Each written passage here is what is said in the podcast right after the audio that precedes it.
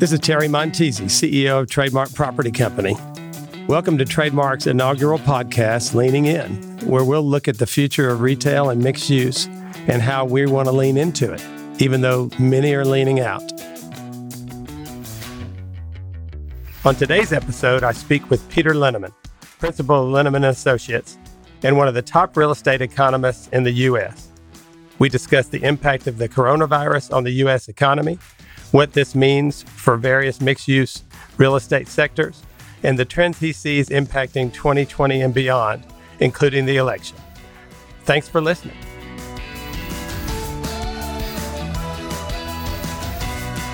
Peter, you know, we've chatted several times over the years, but for our new listeners, can you provide a little bit of background about yourself?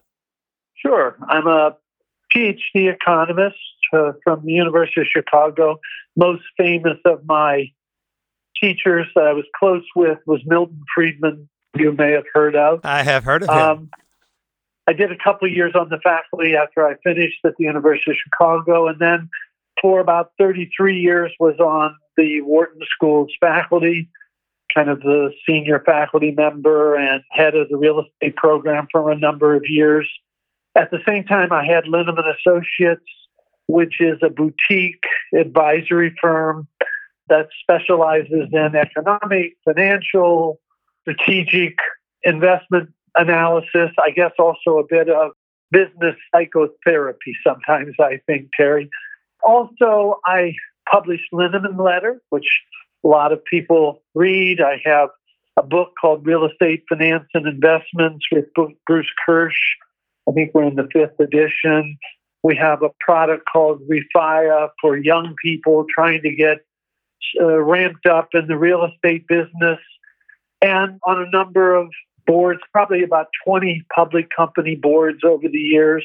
I'm on four public company boards today. And I have a fairly active educational life, the bulk of which focuses on orphans and extremely disadvantaged children in Kenya, where we support about 140 children all through their life and education. And uh, we've had about 90 graduate from that. So that's a thumbnail. I live in Philadelphia, about two blocks from Independence Hall. Great. Well, thanks for uh, filling everybody else in, Peter, on your esteemed career. So I, I, like, as you know, talking over the years, I like to start macro. You've been an economist for a number of years, seen a number of cycles. So I just want to ask a macro question uh, regarding the pandemic's impact on our economy. How far reaching you think it'll be? How, how it will impact what would have been a, like the normal economic cycle and the recession you think that, well, the recession that's been caused by the pandemic and how it'll be different from others? Yeah, this is not a normal cyclical recession. This is caused by some combination of the government of the world, governments of the United States and the world, saying to its citizens, you cannot do some things to varying degrees at varying points in time. And, and a good example of that is you can't have people in a restaurant at all where I live. Or if you can, in some places, you can only have 25% capacity. That's what I mean by the government saying. On the other end are even if the government allows me to do it, I'm not sure I want to do it as a citizen. Those are not what normally cause economic downturns. What normally causes economic downturns is we get ahead of ourselves, we have a really good time, we build more office buildings than we need, or we build more houses than we need, or more autos than we need. And it's a lot of fun while we do it. And then reality sets in, and you say, well, there's not enough demand to meet that supply. You've already built them, you have to shut down, you retrench, people are over leveraged, etc. This is not that at all. The economy was in very good shape, not perfect shape, but in good shape uh, at the end of the first week of March. And then the combination, as you describe, on COVID made these things happen. As a result, the economy has never fallen this far this fast. The only other time in remotely recorded U.S. history it fell this far was during the Great Depression. And that took a year and a half to happen, two years to happen. This was, as you know, almost overnight. Nobody could come to your shopping centers and except to the grocery store, right? So this is not a typical recession. And as a result, it is not a typical recovery. The recovery depends on, first and foremost, what will the government allow us to do and what will we allow ourselves to do? This is uncharted territory. If I would have had a conversation with you on March 1st, neither of us would have ever dreamed that shopping would have been shut down by government mandate across the country. And by the way, if I can't predict that, I can't predict when it's going to be allowed. and the second is that nobody wants to travel or go into a store or try on clothes or whatever it may be, right? Even if you're allowed to, man, do I really want to? This is a psychological, governmental decision making, and ultimately medical and lifestyle adaptation recovery. So people said, is it going to be a V or a this or that? I'll tell you what this recovery is going to be in my mind a butterfly flying uphill. And if you think about a butterfly flying, it has a place it's going. It's going up the hill. It is going to go up the hill, but it's going to go it by going up a little, down a little, sideways, backwards, stopping, going a little to the left. That's this recovery.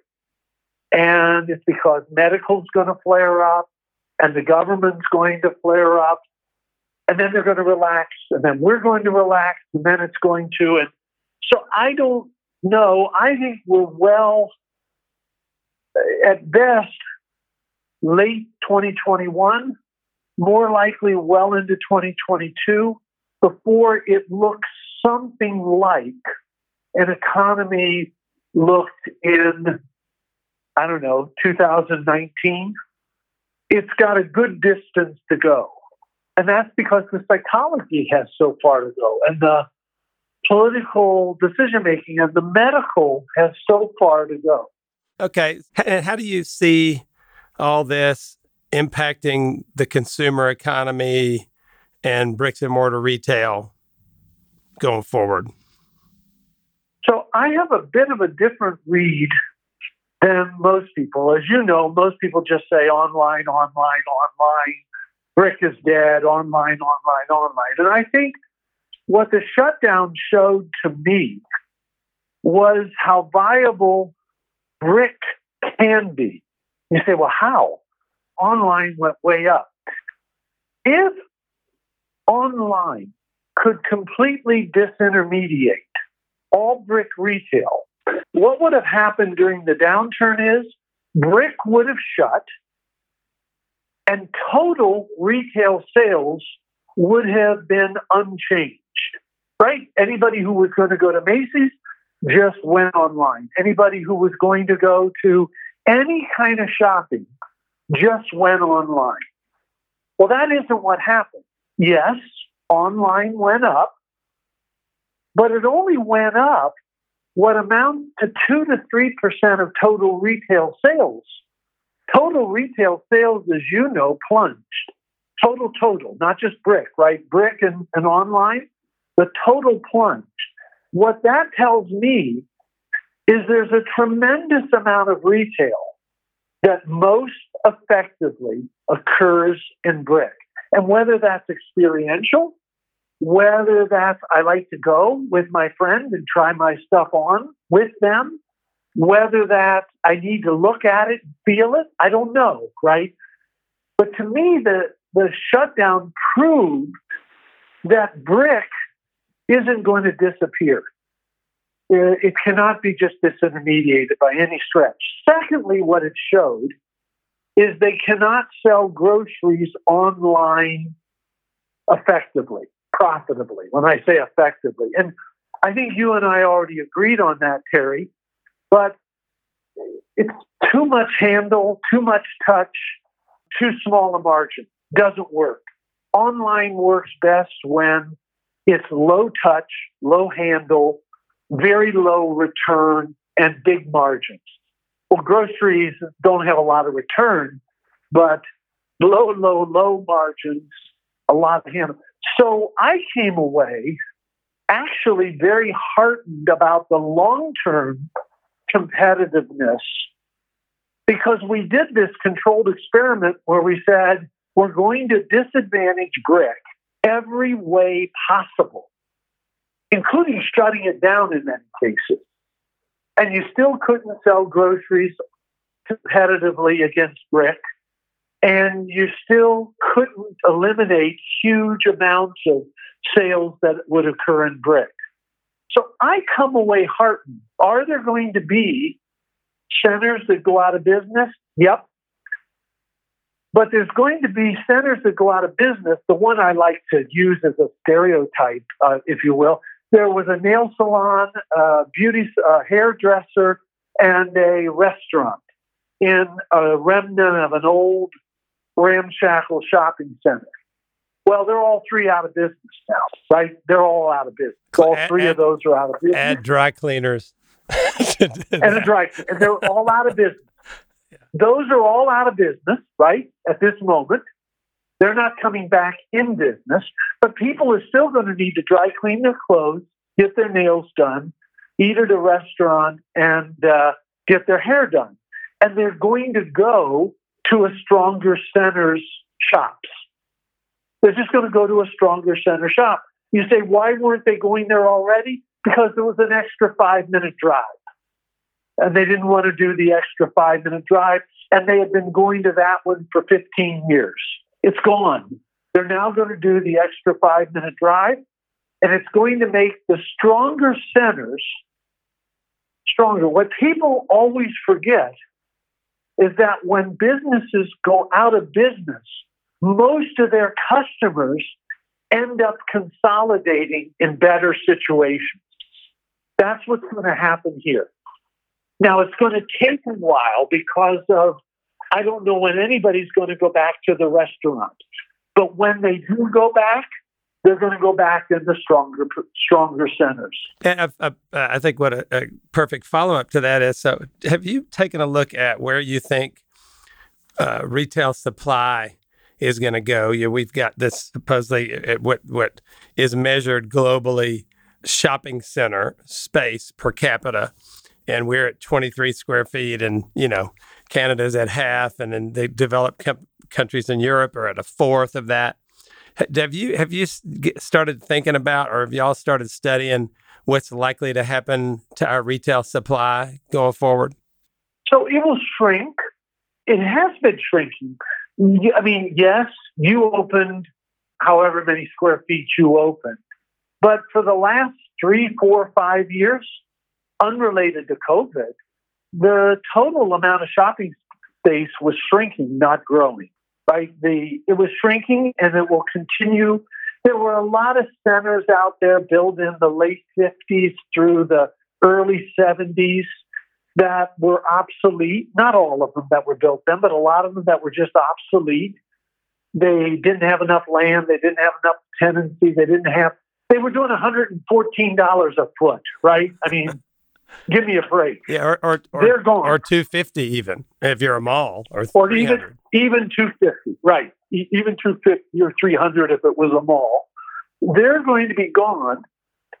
I always think Europe is a bad metric. Everybody uses that Europe number that you mentioned. Europe clearly has too little retail space because of regulation and uh, high street retailers have always made it difficult.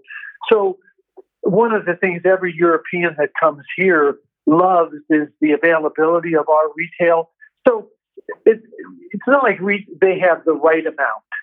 Canada is odd because of its geography, could be more in line.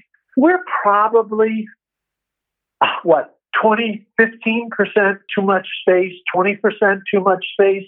But in truth, if they're doing 100 to $200 a foot, it's not really retail space, right? It's It's it's storage space that actually sells some stuff occasionally. If you looked at the space selling what 125 bucks a foot to 300 bucks a foot, it's called retail, but it's not retail. If you look at our realistically competitive retail, I don't think we're that over retail. What we have is a bunch of retail that isn't competitive, but it limps along to the detriment of the good retail. Yeah, that uh, that comment "we're not over retailed, we're under demolished" would apply, right? Yeah. Well, and I'll tell you what the equivalent was in many ways, Terry. You know, you think about the uh, warehouse space built in the 1950s and 60s. You know that low clear height stuff. That was what they did in the 50s and 60s.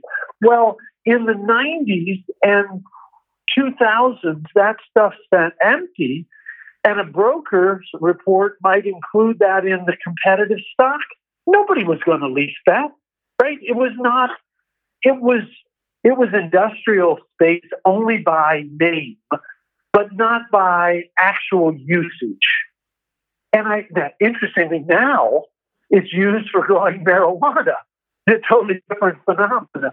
But but you know what I mean? You can call some of this stuff, you can call a shopping center with the four tenants we named.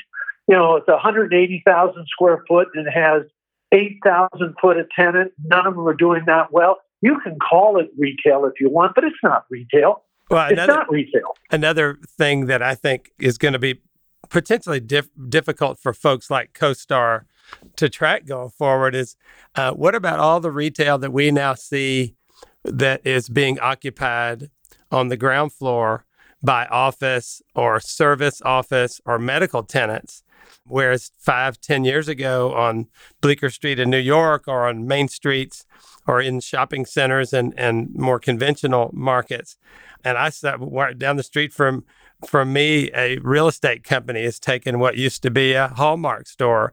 So think about three, five years from now, a bunch of ground floor retail space now occupied by office users and medical users.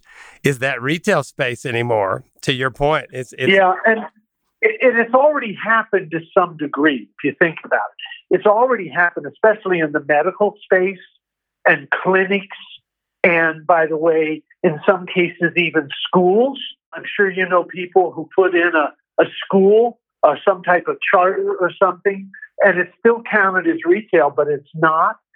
And you could even argue, Terry, that health clubs is health club retail in the way you think of retail in doing the numbers versus Europe or something. I would argue that a health club which takes a lot, is more akin in an odd way to healthcare than it is or medical, right? Yeah. It's more akin to that than retail. Yeah, okay, you might buy a might buy a candy bar or a muffin while you're there, but it's not retail in any traditional sense. Uh, so, one last question on retail, then we'll move on to multifamily and office. So, if, if you're an owner or an investor in retail real estate and you owned or invested in non essential retail, non grocery anchored retail, and looking what's happened in the consumer economy and the institutional investor economy, what are some what are some thoughts you have going forward for those those sorts of folks? I would be real happy if I have good grocers, first of all.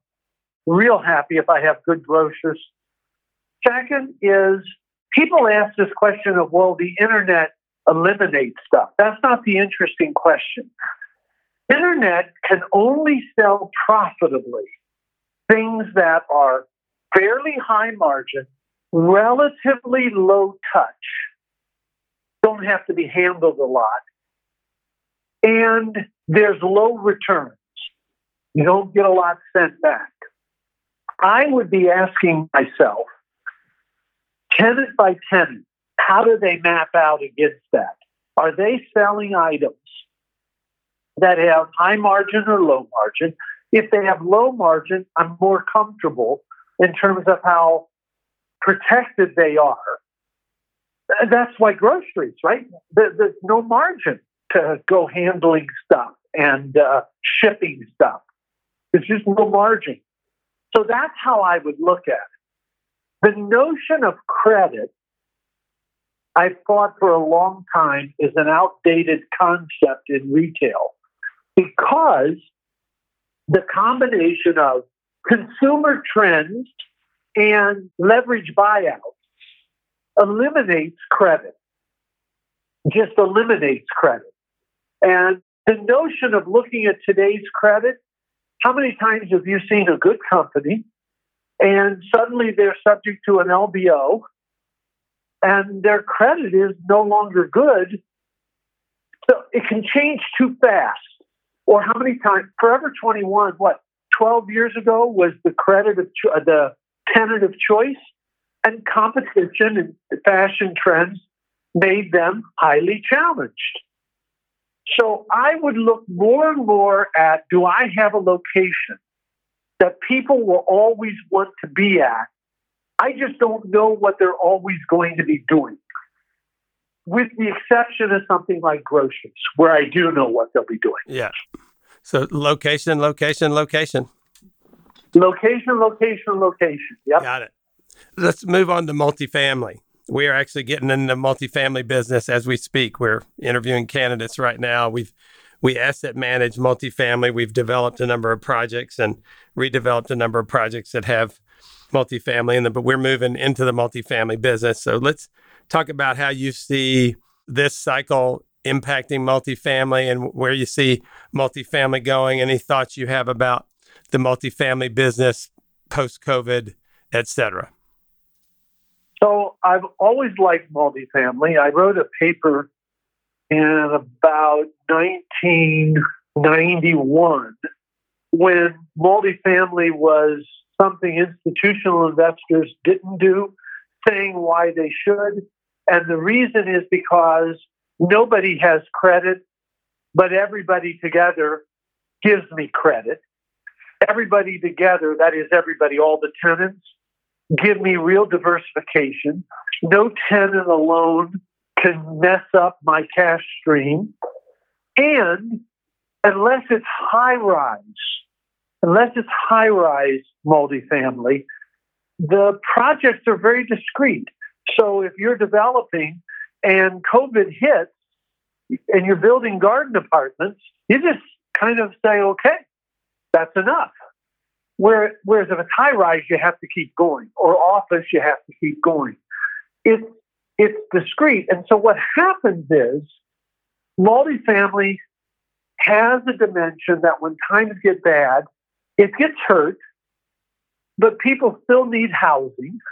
And as they come out of their parents' home, they'll go to rent, so it'll pick up demand fairly quick.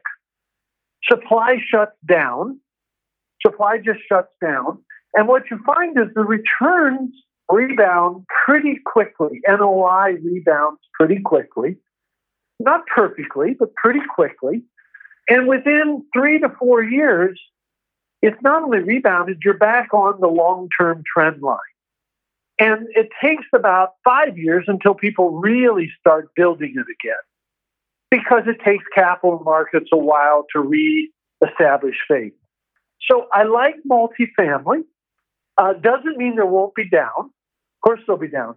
The other thing I like about multifamily is Freddie, Fannie, and HUD are there as major capital sources, and they aren't nearly as squeamish and as skittish as other lenders are.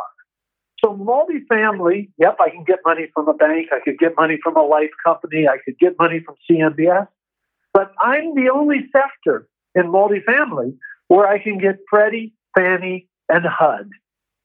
And yeah, you have to jump through some hoops, right? But you can get it.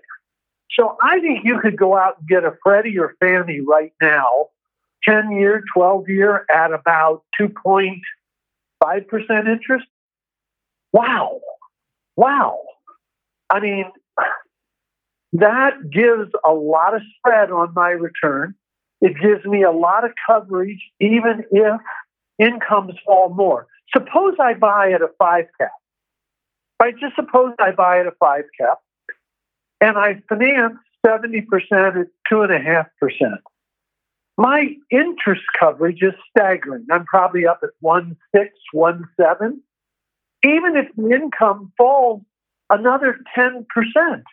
Think of it this way I bought at a five cap. If income falls 20%, I'm still at a four cap, and my interest is two and a half. Now, I'm disappointed, but I still cover. I know supply will stop. I know the economy will eventually recover. It always does. The world rarely comes to an end, even though we think it will. Demand will recover. Supply is shut down. Even if it went from a five yield to a four yield because of a 20% income drop, I easily cover my interest. The income will re- rebound as the uh, economy rebounds. And then I get two or three years where nothing gets built and the economy's doing well and we're back on trend. And Freddie and Fannie were there to refi me if I happen to have my loan mature in the intervening time. And if I locked up a HUD, you got a long time and a lot of coverage. So I like it because both the demand dynamics relative to the supply dynamics other than high rise, high rise is trickier.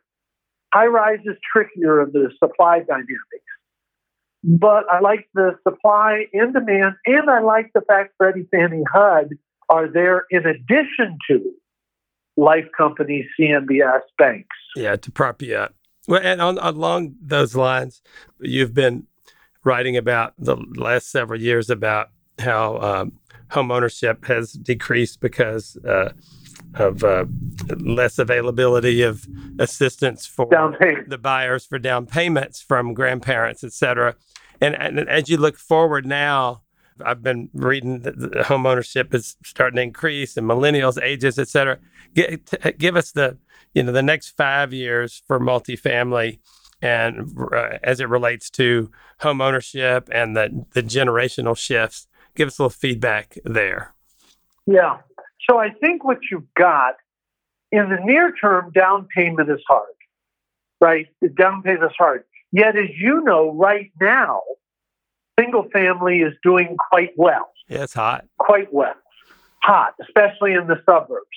I think what that's about, I, and I, that has surprised me, by the way. And I think what that's about is twofold.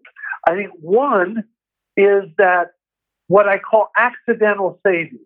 Accidental savings are you had planned a vacation in April, you couldn't do it, you save $4,000, $3,000. You didn't even intend to save it, but you saved it, and there's nothing particular you want to spend it on. So I think, quote, accidental savings has given people several thousand dollars that they otherwise wouldn't have scraped together given their lifestyle. So I think a bunch of people suddenly found they had a lot more available money than they ever thought they would. And they're using it to do a down payment. Namely, if I had said to people, well, forego your vacations, forego your baseball tickets, forego your concerts, and forego going to restaurants, they'd have said, no, I'm not going to do that.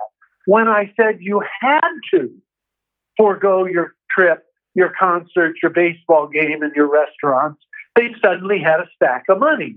And they're using that money to help on the down payment. It's kind of an odd phenomenon. Yeah. And not and not to mention the stock market, you know, being being back up, you know, props that being up. Being back up. And by the way, remember their parents and grandparents also had unexpected savings because their trips were canceled and so forth. So instead of grandma saying, Well, I don't have the money to give you because we're going on the trip to Europe, their trip to Europe got canceled. So they suddenly got $4,000 they can give to the kid. So it's been an odd phenomenon that way. And then the second phenomenon is If you were living in the cities and you had a three year old, you knew sometime over the next four years you were going to move out and probably get a home because of schools and yards and all the normal things. What happened is, given all that just happened, not only do you have the people who would have normally moved out this year moving out, you have all the people who would have normally moved out next year and the year after moving out today. So you're sort of getting three years, let's say, of move outs happening in one year. And what it's done is look like everybody's leaving the city. Well, they're not, because next year they've already left.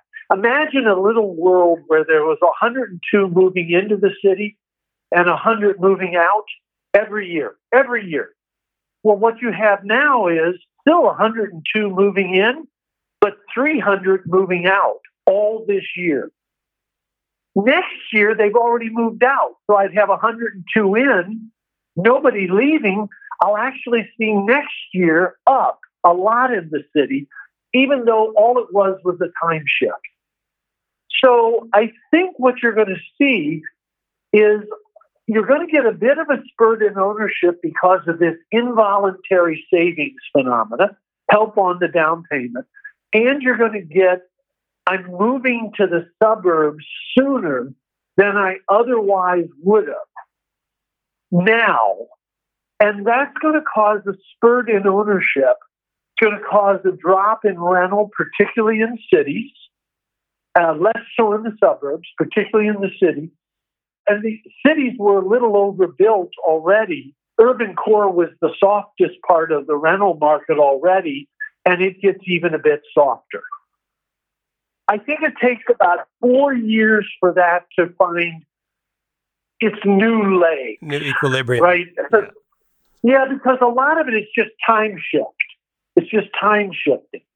Let's move on to office. And you've got a lot of people talking about uh, how office is going to have, some people think, pretty radical change and hub and spoke and working at home. And I know we did a an online survey at our virtual company meeting a few weeks ago, and 56% of our folks said that they would like to have work at home part time be a part of their future. So I know that's it's very real. And then you've got people saying, yeah, but it's going to be offset by people wanting more space. So the density will go down. So where do you see the office business, both urban and suburban, go in the next few years as impacted by COVID? We're social beings. Millions of years of evolution, we're social beings. We like the interaction. We work most efficiently generally with the interaction.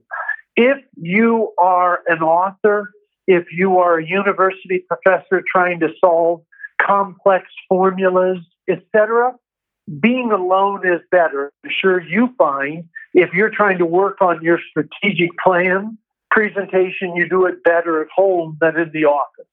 But if you're working on what should we be doing in our strategic plan, you do it better in the office where you can walk down the hall. We're social beings. So offices, I think, are essential.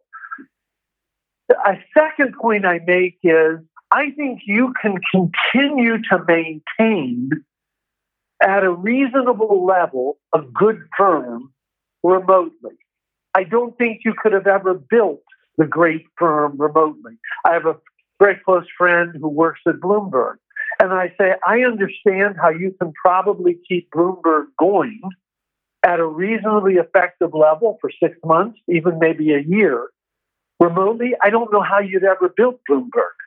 And sooner or later, companies are going to want to grow and to create great companies. And to do that, they're going to have to be together. And so, right now, I think all of us say, but what's the rush?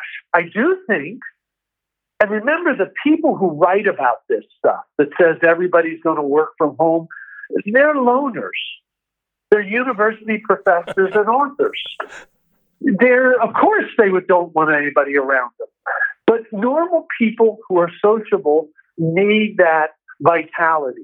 I do think what you will see is a greater openness to a day a week or a day every two weeks. But I still need space for you, I, you know, I, because I'm not going to rotate your space in a COVID world. And I'm not going to rotate your space in a worry about pandemic role, world. I'm, I'm going to have more space. So I think what will happen over the next few years is people will come back to the office. We'll figure out how to live in those offices safer. We'll use more space, the old butcher block table, you know, hot seat, pick a place, work at it tomorrow, you'll pick a different place. That's going to disappear. So you're going to need more space. You're going to want more partitions in the space, more private space, but people are coming back to the office. The other variant, this actually happened to me, Terry. I was on what you call like a Zoom. I don't know if it was literally Zoom, but yeah. it was one of those platforms. Yeah, it's like and, Kleenex. Uh, we use we use that generically now. We, exactly. So we're on that call, and the topic was, "Will everybody just work from home?" And somebody says, "Well, it's much more efficient," and then they froze they froze for like three minutes. Perfect. And you couldn't have scripted it. And of course, for three minutes, you're going, Well, I don't know if anybody hears me. Can anybody hear me? I don't know if I'm frozen. And no one says we anything. Can't, we can't hear you. We can't hear you. We can't, exactly, exactly. And I, and when it finally came back up, it was more or less my turn to speak. And I said, I, I don't think I have to say anything. It's not nearly as efficient as you think it is. And witness what just happened. Now, I, am being glib on that one. There are certain, we can do this, but by the way, we can do this call for years. We could have done, we did do this, right? By phone. So it's not like this is new, and I'm doing it from my office this call because I got other things I need to do. And and do you have any any other observations or regarding office investing ownership? I know a lot of institutions are cold on office right now. How, how would you advise them to to change their strategy or approach or be more concerned, less concerned? Any observations there? My general reaction is I would be not so much concerned on the long term. If, if, I generally don't advise people to invest three years, but if you were looking to invest three years, uh, I can't tell you how the butterfly is going to fly. And certainly as it relates to the issues we're talking about in office, if you said you're going to invest 10, 12 years, bet on the butterfly getting to the top of the hill. And I think you can buy it and, invest at a pretty good basis right now. Better basis than for a long time. And I think you're going to look back and say, huh, we used to say, you know, nobody would ever work in the office, you know? It's like after 9 11, no one was ever going to fly again, remember? Yeah. And, and you know, kind of, well, they did. And yes, it took a few years. And I think this has a lot of those elements to it that you're going to look back 10, 15 years later and say, they said no one. Well, no one is rarely true, right? Those kind of statements are rarely true. Thank you. So I have two more questions. Where do you think, or do you think this this uh, pandemic and the recession that has followed will create uh, dislocation and therefore uh, investment opportunities? The biggest is probably going to be in hotels or hospitality, simply because not only do they have the they really suffer from the combination of the government won't let me think of international travel, right? And I don't want to. I don't feel comfortable. They are probably the ground zero of that. And as you know, they have a nut they've got to cover. They're a high fixed cost, very small marginal cost business. And so they've got the problem of not just they can't cover their interest, they can't cover their operating nut at low occupancy. And so not only do I need a lender to forbear, I need somebody to carry the operating losses. And I think that that's going to be the biggest dislocation because the operating losses. I mean, even if I had no debt on my hotel, I probably am not, I can't cover my nut, right? Whereas on apartments, you can cover, you can cover. One thing you didn't mention, Peter, that I've uh, been thinking about too is that I have had dozens of conversations with other folks in business uh, that have said, you know, one thing this has taught me that we probably won't have to travel as much in the future, but we won't do as many phone calls. We'll do video calls that will eliminate the need to travel as often to clients' offices or you know, a retailer's office or wherever it might be. And that's another thing that that I think will long term will probably nibble into the hotel demand side. It will nibble, but I don't think that's big. And the reason I don't think that's big is we like to travel. That's not to say every trip we make we like, but we do like to travel. Would you rather look at my high school graduation picture on Zoom, or would you rather interact with me? And the truth is, the interaction is much more viable. That's how you really build a relationship. So, yes, but not as much as people think, is my guess.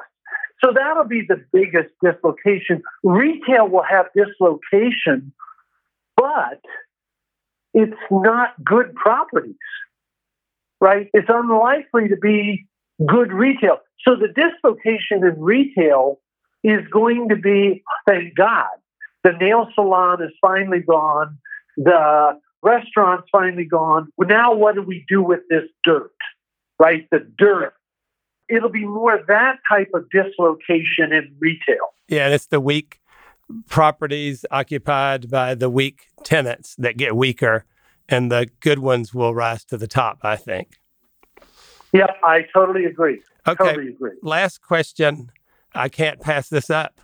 Help us understand your view on the difference in our economy the next four years under Biden Harris versus Trump Pence administration? Well, if anybody thinks that uh, a Biden Harris is elected and then suddenly all the social tensions are gone and all the COVID problems are gone and all the, they just haven't been watching the movie. The social tensions are out there for a long time. The dividedness of politics has been out there for a long time. And this disease isn't going to go away on November, whatever it is, 5th. If they win, it's not going to, it's going to say, oops. I do think what will happen is that from an economy point of view, there'll be higher taxes. There'll be higher capital gains taxes if uh, Biden Harris wins, especially if the Democrats take the Senate as well as the House There'll be higher, probably a higher estate tax. They won't be Bernie Sanders, but they'll be higher. They'll be higher. That will slow economic growth. I mean, one thing we do know, by the way, you may say it's good or bad for other reasons, but we do know higher taxes do reduce economic activity. So the question is, do they achieve enough other good things to offset that? So I you'll get higher taxes. And I suspect you'll see a lot more regulatory activity. I'm not sure it'll be, you know, the Obama administration was an incredibly active regulatory administration, the most in history. And I don't know if it goes back to that but it will be more regulatory. Just take something as simple as opportunity zones. Well, if you have opportunity zones, you may find that you now have to fill out 40 pages every quarter to uh, report. Nobody's ever going to read those 40 pages, but you're going to, you may well have to fill them out. I just take that as a trivial example. there'll be a lot more about green. There'll be more green subsidies and such. I think those would be the areas where you'll see the biggest economic impacts. On immigration, it's harder. You know, the, the Republicans forever had always been the party of immigration, and the Democrats had historically been the party against immigration. And with Trump, that got put a bit on its head, except at the same time, the Democrats kind of tiptoed into being pro immigration only because it was anti Trump. I'm not sure what really happens on immigration. Personally, I'd like to see anybody who's honest and is willing to work and is, you know, capable. I've always believed let's let them in, but that's my personal view. Well, I appreciate your time as always, Peter, and uh, thanks for your uh, observations. Terrific. We appreciate the relationship, and you stay well and stay COVID free. You too. See you, you too. Thanks. Talk to you later. Bye-bye. Bye bye.